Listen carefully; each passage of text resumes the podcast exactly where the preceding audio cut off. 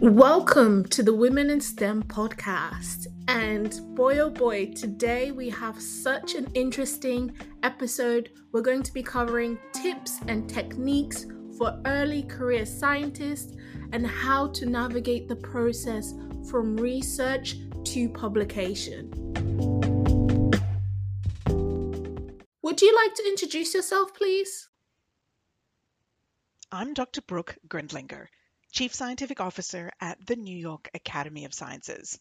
I'm Australian, a microbiologist, and the former science editor for the Journal of Clinical Investigation. Wow, I can definitely tell from your intro that you are definitely the right person for this topic. What are some of the tips and techniques that an early career scientist can employ to effectively navigate the process from research to publication? Well, allow me to begin with an encouraging word for early career scientists who may be at the beginning of their journey from research to publication. It's so key to remember that this journey, especially early in your scientific career, is a learning experience. And while the manuscript preparation and review process may often feel as if you're running the gauntlet, the end goal of the peer review process is to guide you to the acceptance and publication of a scientifically rigorous and well prepared research paper that advances knowledge in your field of research. So I encourage authors to embrace feedback from their mentors, reviewers, and journal editors. Be persistent and be patient through what can be a time consuming process. I'll share four specific tips for authors. My first tip is to start writing early. It's not uncommon for early career researchers to dread the writing up of a research manuscript, especially if it's your first attempt to do so. But you can begin writing draft sections of your manuscript as soon as you start your research project. And if you have trouble knowing where to begin, the materials and methods section is often the easiest section to start with and you can update it as new experiments are started and completed. It's like writing out the recipe for the cake that you've just baked. So create an outline of your experiments and results to help you organize your thoughts and your data effectively. And remember that your research paper is really a story that you need to tell logically for the reader. My second tip is to collaborate and seek feedback as you write. Ask your colleagues or mentors to read early drafts of sections or the entire manuscript and to provide feedback. This will help you to improve the clarity and the coherence of your writing. My third tip is to choose the right journal. While every scientist might aspire to one day be published in the journals Science or Nature, consider which journals you read to keep up with your specific research field and also ask the advice of well published colleagues in your field who, through experience, may have a helpful perspective on which journal is the optimal fit for your manuscript. And you should also consult a journal's scope statement, which is always made publicly available and provides further guidance about the scientific scope, the target audience, and impact of research that each journal prioritizes. And you can also explore whether journals of interest to you might welcome a pre submission inquiry.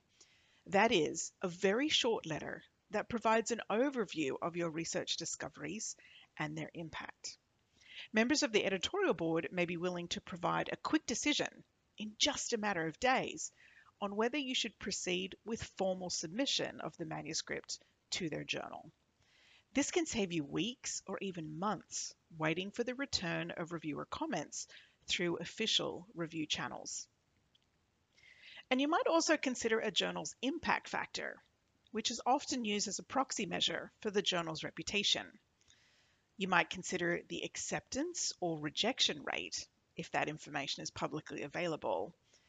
And if you're in a race to publish your findings before another competing research group, Consider the average length of the review period, which is often able to be determined from the dates of submission, acceptance, and publication that appear as part of the published manuscripts. The time from acceptance to publication and whether the journal offers swift, advanced online publication before the paper appears in a print issue, which may not be scheduled for printing for some months later. And remember, you can only have your manuscript under consideration at a single journal at any moment in time. So choose wisely. And my fourth tip is to consult the journal's guidelines for manuscript preparation and follow them meticulously. Every journal has very specific guidelines for the presentation of figures, the use and definition of acronyms, the formatting of referencing, and even how you collate and present any supplementary data. You should write in simple, direct, and logical sentences, define technical terms, acronyms, and abbreviations at first use, do your best to avoid any unnecessary jargon, and of course, proofread, proofread, proofread. Wow, you've made some great points there. How can an early career scientist overcome common challenges and hurdles that they may encounter in the publication process? During my years as a member of the editorial board for the Journal of Clinical Investigation, I observed several common challenges or mistakes that could prevent further consideration of a manuscript. I'll mention four today. First and foremost is often priority. Authors should keep in mind that a single journal might receive thousands of manuscript submissions each year, but only publish a few hundred.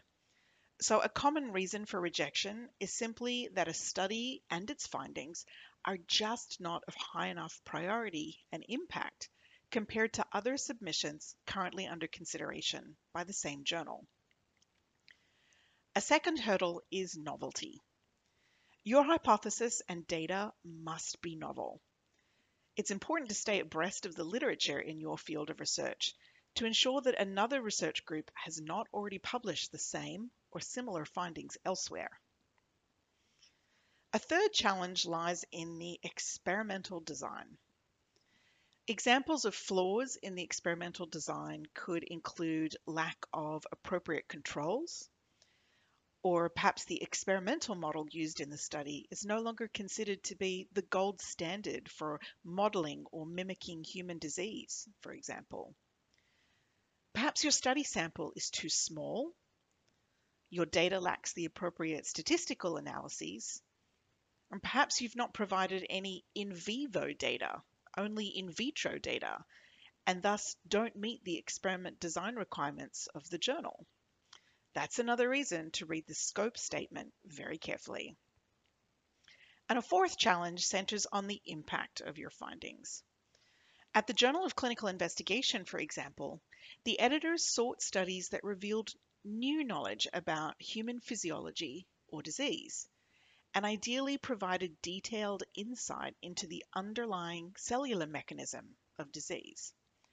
So, studies that were purely descriptive for example, the description of a new knockout mouse, were very rarely considered further. And also, studies that reported correlative, not causal relationships, were often declined.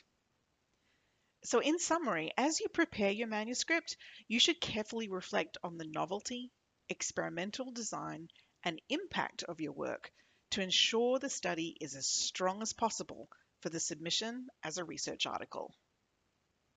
I can definitely relate to some of the common hurdles that you just mentioned, even though I'm not a scientist. But I definitely can see how a lot of the things that you mentioned are actually quite transferable. And I would love to know are there any specific strategies or best practices you would recommend for an early career scientist to increase their chances of getting their work published in a reputable journal? Yes. I'll focus on three specific strategies to increase the chances of getting published in reputable journals. Suggesting and excluding referees in your cover letter at the time of submission, how best to navigate revision and resubmission, and how to appeal a negative decision.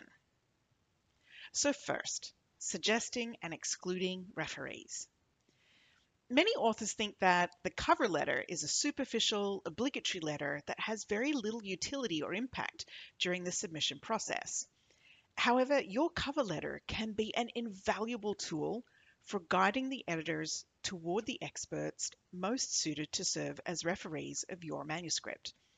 Remember, you may be equally or even better suited than the editors to know who in your field is best positioned to assess your research. Here is where you can provide the contact information for usually between three and five candidate referees. Established investigators in the field who are well positioned to assess the rigor of your experimental approach and to appreciate the impact of your findings for the field. But keep in mind, you should not suggest researchers in your department, institution, or company your friends, recent co-authors or collaborators, or any individuals listed in the acknowledgements section at the end of your manuscript. Now, what is also an often overlooked opportunity for authors in the cover letter is the option to request to exclude certain individuals from consideration as referees. And there are very valid reasons for keeping sensitive results confidential. So authors might consider a request to exclude specific competitors, individuals with a known bias against you, your research group, or your research hypothesis, and anyone with a known conflict of interest, financial or otherwise. Now, authors do need to be reasonable when exercising this request. Don't request to exclude more than five people, everyone in your field, or entire institutions. And I recognize that this can be quite awkward to request in your cover letter, but you can keep the statement simple. For example, you might write, Due to a conflict of interest, we request that Dr. Smith be excluded from reviewing this manuscript. Or, as the group led by Dr. Smith are competitors in this area, we request that individuals from this group be excluded from reviewing this manuscript. Simple, diplomatic. In sum, don't skip this opportunity to influence the review of your manuscript by external referees.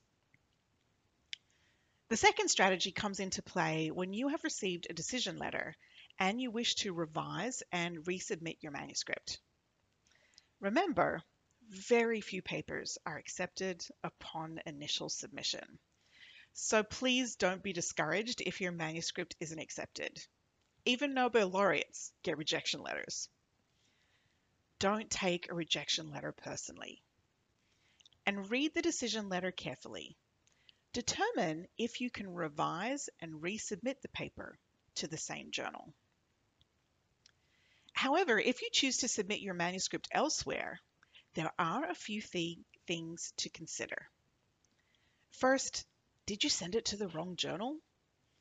Carefully consider your second journal choice and remember to change your cover letter. While I was an editor at the Journal of Clinical Investigation, I received many cover letters that read, We are pleased to submit this paper to Nature Medicine. Now, immediately the authors revealed to the editors that this paper had been rejected by a journal that we highly regarded so already we were suspicious about what might be wrong with this manuscript.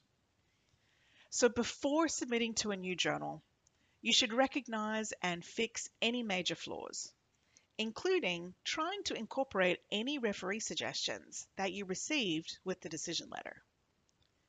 Now, you might ask why. Why bother revising the manuscript if I'm going to send it to a completely new journal? Well, the very same expert referees may be asked to review your paper once received by the new journal, and they will not be impressed to see that you've made no effort to address their earlier critiques. Now, here are some tips for revising and resubmitting your manuscript to the same journal. Try to do so within three to six months. But remember, hasty revisions are likely to be rejected.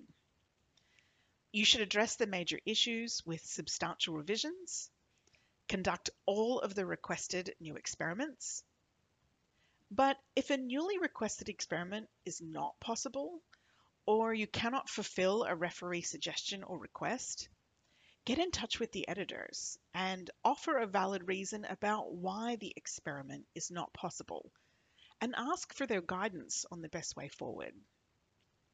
Sometimes newly requested experiments are truly beyond the scope of the current study. They might require expensive research materials or equipment that's not feasible for your group to obtain, or perhaps take too long, such as breeding a new line of mice and therefore jeopardize the novelty of your current findings. You should, of course, revise the text and figures as necessary. And very importantly, you should check the novelty of your results prior to resubmission. Have you been scooped in the interim? And then when submitting your manuscript, you should prepare a point by point response to all referee comments. Be very polite and respectful. And remember to thank the referees for their comments. Remember, they're often donating their time and their intellectual capital for free. And clearly outline how you've addressed every criticism. And now, the third and final strategy concerns how to appeal a negative decision, a rejection letter. So, what helps? First, put that decision letter away for at least 24 hours. Don't write when you're angry. Then determine if an appeal is appropriate. Perhaps the editors and or the referees misunderstood your point. Or you can easily perform experiments to address the criticisms that they've raised. Perhaps you've already done these experiments while the manuscript was under review. Remember, editors and referees are only human, and they do make mistakes. And while all journals consider appeals, keep in mind that a few decisions are ultimately overturned. And what doesn't help? Don't try to guess at the identities of the referees or claim that the referees are unfair. Steer clear of what I like to call celebrity endorsements. For example, don't write that Albert Einstein told me my paper was fantastic. Now, of course, if Albert Einstein told you your paper would be fantastic, that would be a novel finding uh, worth publication today. But don't cite celebrity scientists as part of your argument. Don't brag about your reputation or accuse the editors of publishing an even worse paper. Don't use inflammatory language, call the editors or referee idiots, deploy bribes or threats. And I will say, these are all examples I've seen in the past. And finally, beware of hitting reply instead of forward on the decision letter email. I've been entertained to receive reply emails from authors that were in fact intended to be a forward of the decision to their co authors, with some fairly salty language about how the editors were idiots. It can be entertaining for the editors to point out the receipt of this email in error, but ultimately it will not further your appeal. Are there any key milestones or checkpoints that an early career scientist could aim for as they progress towards publishing their research? I'm sure many of them would want to know if they're on the right track, if there is anything that they should be making sure that is really important as a milestone. I'll recommend four key milestones or checkpoints that early career scientists should keep in mind on their journey towards publishing their research. First, and critical, is establishing clear guidelines for authorship from the outset of the research project. Today, so much scientific progress is made not by lone geniuses, but by large teams of scientists. So, for any single research project, there may be many individual contributors over many years. Now, there's no universally accepted system for determining authorship on a research manuscript. So you should openly discuss authorship at the beginning of and throughout the duration of a project.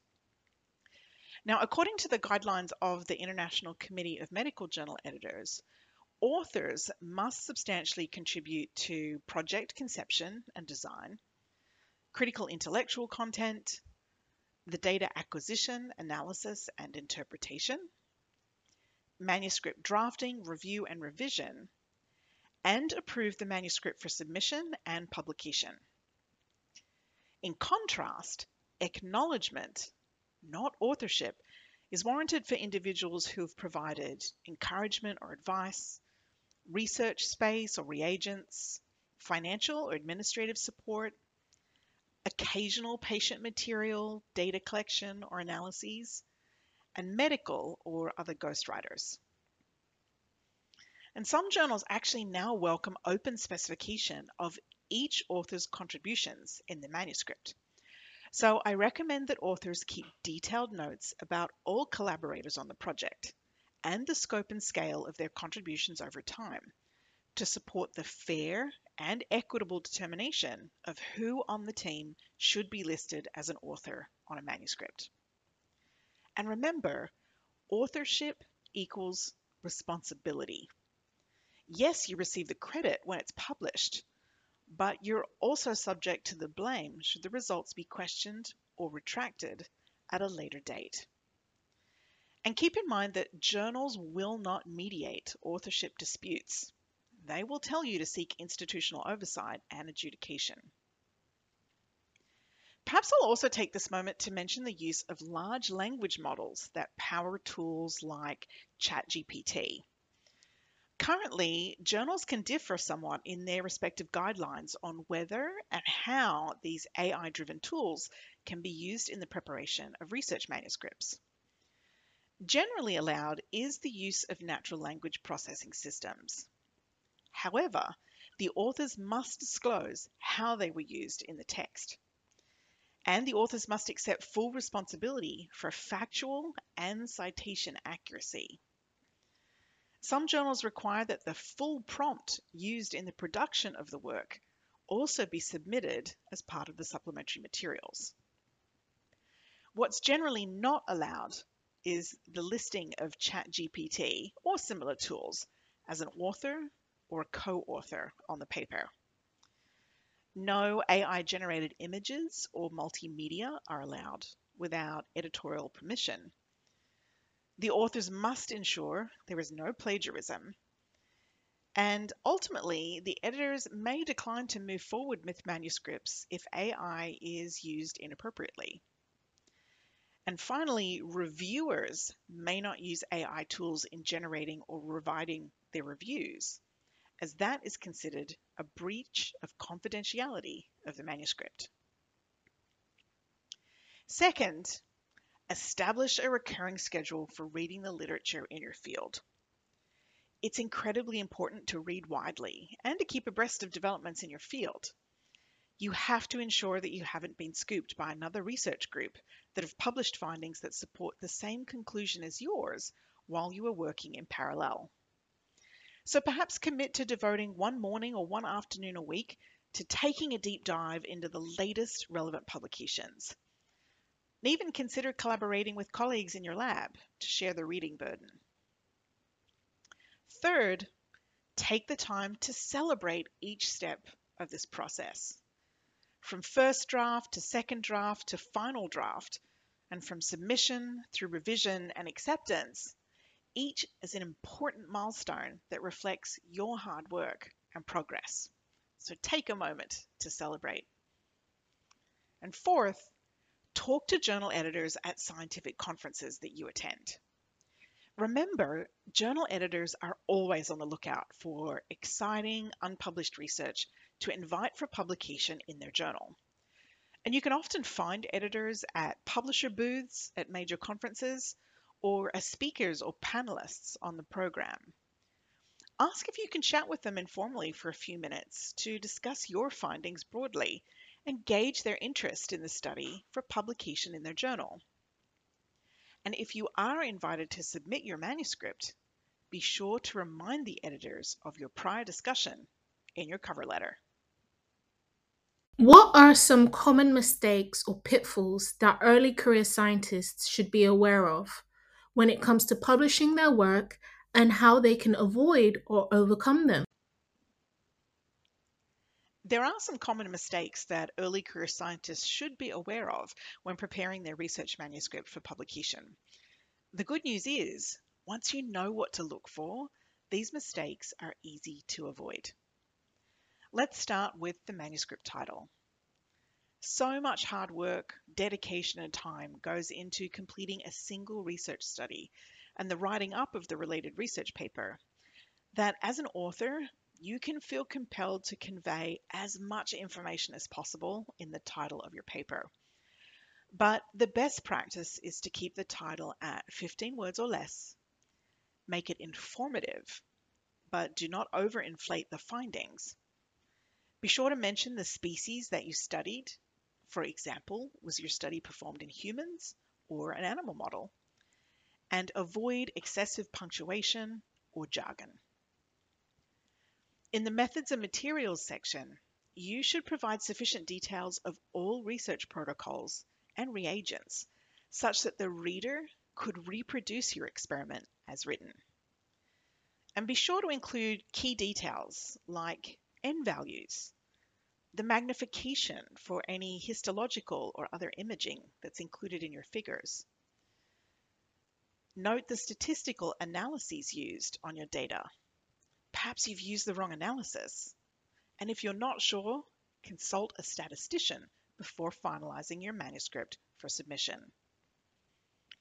Be sure to include IACUC or IRB approval if you've conducted work with human subjects or animals, and include informed consent for any research involving human subjects. In the results section, it's critical that you do not manipulate your data. It can be tempting to utilize tools like Adobe to clean up images and make them look visually appealing and crisp. Even if well intentioned, this is considered data manipulation. And journal editors now possess very sophisticated visual tools that can detect image manipulation down to the single pixel, which may warrant rejection of your manuscript. And please Keep your data organized, labeled, and electronically archived at the highest resolution possible and in multiple locations. I have seen research papers be accepted, but the images turn out to be of too low a resolution for printing.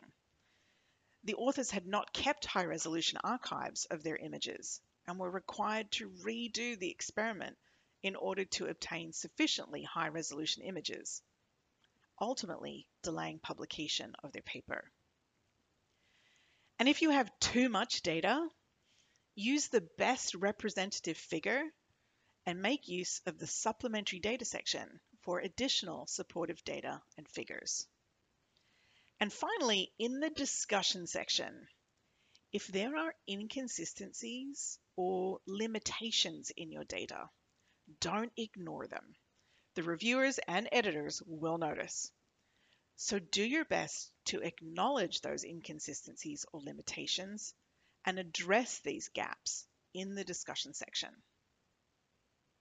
In addition to publishing in an academic journal, are there any other avenues or platforms that early career scientists can explore to share their research and gain visibility in their prospective fields? I have four suggestions for early career scientists to explore as they try to gain visibility in their field. First, consider creating a profile on ResearchGate and similar platforms that serve as professional social networking sites for scientists and researchers.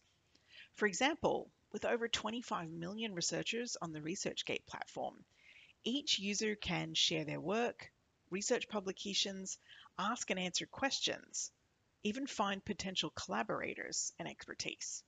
And people can find you. And of course, don't forget traditional social media channels such as LinkedIn, Facebook, Instagram, or X, formerly known as Twitter. These are channels through which you can network and find collaborators, share updates about your research, your conference presentations and publications. You can live tweet new breakthroughs from conferences you've attended, You can join discussions and groups with similar scientific interests to you, and even share your expertise and insights, starting to establish a professional online presence and establish yourself as a skilled contributor to new knowledge and skills in your field. Even early in your career, you can be a mentor or role model to the next generation, high school students and college undergraduates that have an interest in STEM. Third, submit your research, even early findings, to conferences for consideration as an abstract, a poster presentation, or a short podium talk. You'll gain valuable exposure to senior scientists in your field, to people on the lookout for early career scientists to recruit to positions in their lab, as well as gain public speaking and science communication skills from having to whittle down your research hypothesis and discoveries to just a few minutes of a verbal presentation, slides, or images. And conferences often present prizes and awards for the best posters and short talks, often one of the earliest forms of recognition for early career scientists, aside from traditional journal publications. And journal editors are often in the audience, looking for the latest unpublished research findings that they would like to solicit for publication in their journal. And lastly, offer to contribute to science communications initiatives like science blogs, campus or society newsletters, podcasts like this, or YouTube channels. Visibility is extremely important, especially when it comes to academic journals. So I hope you are all taking notes.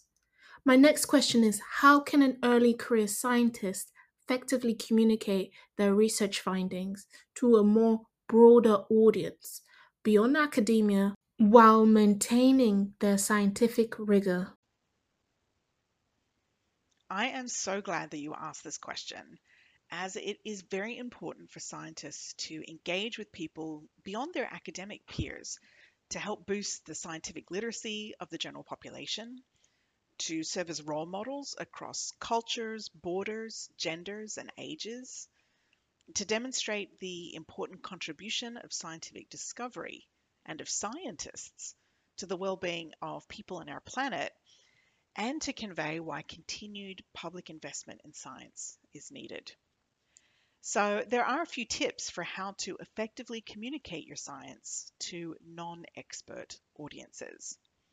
First, know your audience. Try and understand their background and interests and tailor your message to be accessible without compromising accuracy. For a general audience, a good rule of thumb is to aim for the level of a fifth grader. Second, use plain language and avoid jargon. Keep in mind that there's a difference between accuracy and precision. The average consumer doesn't need the same level of detail or precision as a fellow scientist or a journal editor. So the trick is to hit the level of precision that's meaningful to the public without sacrificing accuracy. Third, use visual aids wherever you can. Create infographics, charts, and diagrams that enhance understanding and capture attention. Fourth, use analogies and metaphors. They can help to bridge the gap between the unfamiliar and the familiar making complex concepts easier to grasp for people with different levels of understanding or background knowledge. For example, I could describe or even show you an image of the complex crystal structure of the molecule in our immune system that binds to virus particles during infection. Or I can describe that same molecule as being like two open halves of a hot dog bun, where the viral particle is the sausage that gets stuck in the groove between the two halves of the bun. Chances are most people can easily relate to the hot dog description. And lastly, try to tell a story that conveys relatable, real world impact. Think of how a scientific discovery might impact your listener's everyday life, or solve a problem that they have at work or in their home. If you can relate your research to everyday experiences, you'll make it more relatable. I love your hot dog analogy. I think I'm going to remember that forever. what resources or support networks exist for early career scientists seeking guidance and mentorship in the research to publication process? Early career scientists can access a variety of resources and support networks to seek guidance and mentorship in the research to publication process. First, ask for guidance from your academic advisors and mentors. They can share their experience and offer constructive feedback on your work. They might also consider sharing a manuscript with you that they themselves have been asked to review, in confidence, of course, and invite your feedback as a learning exercise. Assessing and critiquing the work of other scientists will help you to learn the strengths and weaknesses of experimental design and of scientific writing for publication. Second, seek out publishing workshops and trainings. Many types of organizations in the science ecosystem, from journals to nonprofits, scientific societies, even on campus postdoctoral associations and funding agencies often offer workshops and trainings on academic publishing. For example, I encourage you to check out some of the courses offered by the New York Academy of Sciences. For example, my lecture, Editor's Guide to Writing and Publishing Your Paper, is freely available on demand at our website, www.nyas.org. And in February and March of this year, the Academy is offering our annual four part online course titled How to Effectively Communicate Your Science to Any Audience. Participants in this course engage in really fun exercises like creating and self recording a 90 second video description of their scientific research for review, assessment, and final revision by fellow participants. And in March and April of this year, we're offering a series of virtual leadership trainings to amplify beneficial skills like long term planning in the lab, navigating conflict, and even negotiation. All skills that will help early career scientists on the path to publishing their research. And to learn more about our upcoming classes or to become an Academy member to gain access to our complete library of on demand trainings, visit nyas.org. I'll also mention that the journal Nature offers on demand online masterclasses on writing and publishing a research paper taught by their journal editors. And major national and international funding agencies like the US National Institutes of Health, the National Science Foundation, and the European Research Council do the same. And also consider online learning platforms like Coursera and edX which offer similar courses for self-directed learning. And standalone training centers like the Alan Alda Center for Communicating Science at Stony Brook University, which offers classes and master's degrees in science communications. How can an early career scientist balance the demand of publishing their work while also maintaining a healthy work life balance and pursuing additional career goals or aspirations? Well, in this modern society, I don't know how many of us, regardless of our role, career stage, or organization, could confidently say that we've identified the secret of perfectly balancing our personal and professional lives. We're all just doing our best, and we have to acknowledge that we may not be able to have it all all of the time. But there are some strategies that can help early career scientists manage the demands of their career. First, ask about work life balance when interviewing for academic positions.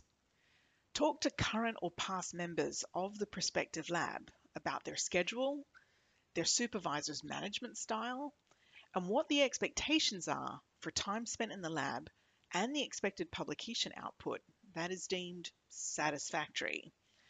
Watch and listen for early warning signs of a work environment that isn't healthy or sustainable. Second, prioritize and set realistic goals. This is the perfect time to set goals for the year to come, both short term and long term, for your research plan, your publication strategy, and your personal life. I'll admit I'm a list maker, and I am such a nerd with my to do list that I build my goals out for the coming year in Asana, the project management tool. I identify what I want to experience by the end of the coming year, and then I work week by week backwards to map out the small weekly tasks that I need to accomplish to move me forward towards those goals. For example, write up manuscript is a task that I will run away from. But write first draft of the abstract of manuscript is surmountable. I also take this approach for mapping out vacation and family time, time on hobbies, health checkups and exercise, even concerts and entertainment throughout the year, and scheduling regular me days where I can do whatever I want for a day once a month. The tool sends me reminders of what tasks are coming up and it helps me stay accountable to my larger goals. Third, celebrate your achievements along the way and reward yourself by spending time on hobbies and interests outside of the lab. Take a moment, often, to celebrate your accomplishments, whether big or small. Find small ways to reward yourself at each of those milestones.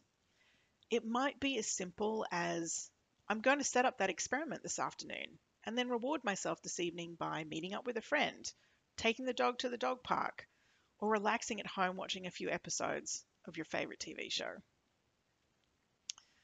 Also, effective time and productivity management is key.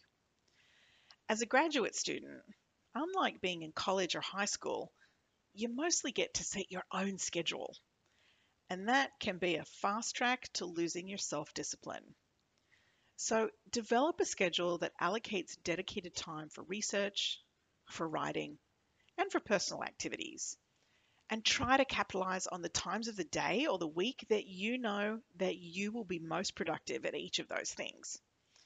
For example, I know that my mind is sharpest in the mornings and that my attention declines towards the end of the day.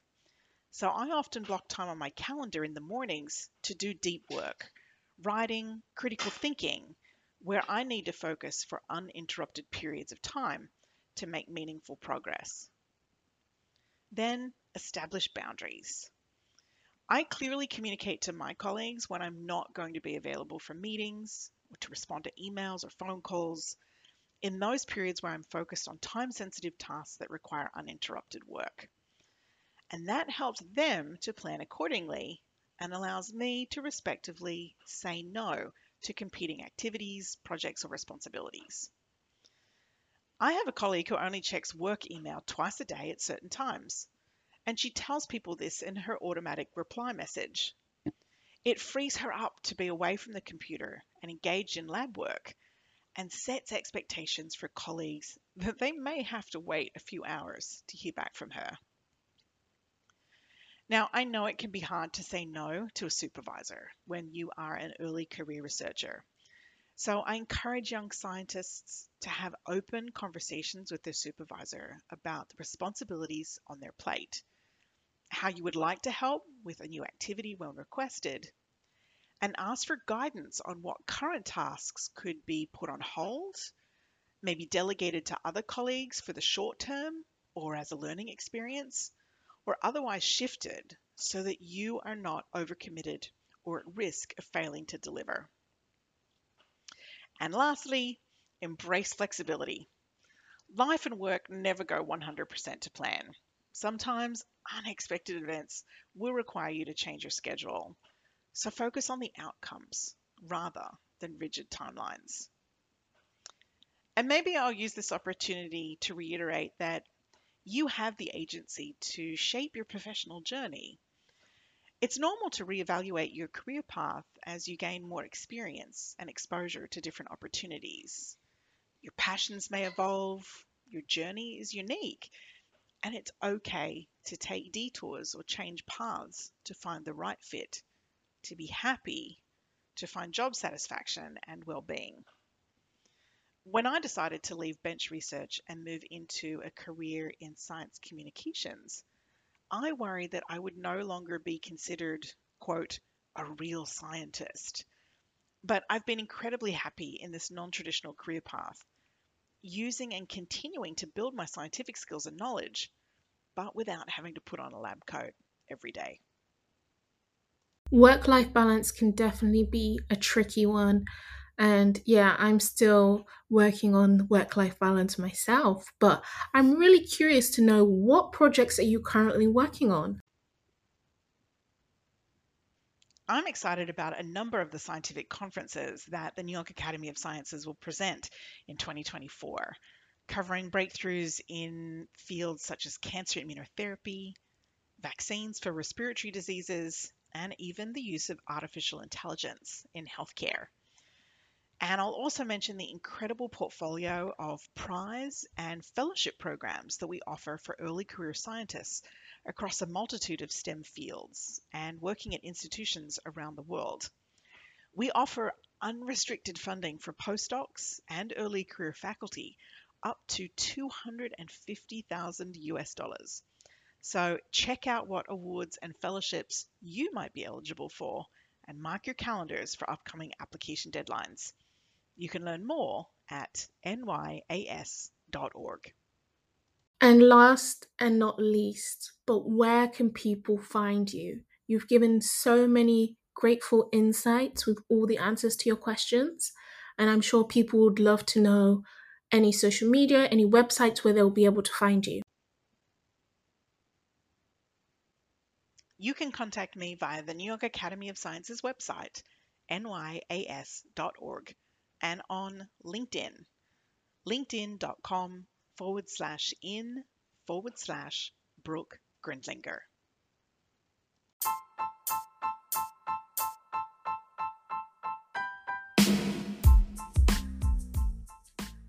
Thank you for listening to this podcast episode with me, your host, Kelly. I hope you've came away from this episode feeling inspired and gained so much more knowledge about women in STEM. Don't forget to check out all my other podcast episodes as they also have a wealth of knowledge on different topics. Please make sure to check out the description link for my social medias at Kelly underscore engineer on Instagram, as well as there will be links for other podcasts, as well as links to the podcast guests' information. Thanks for listening.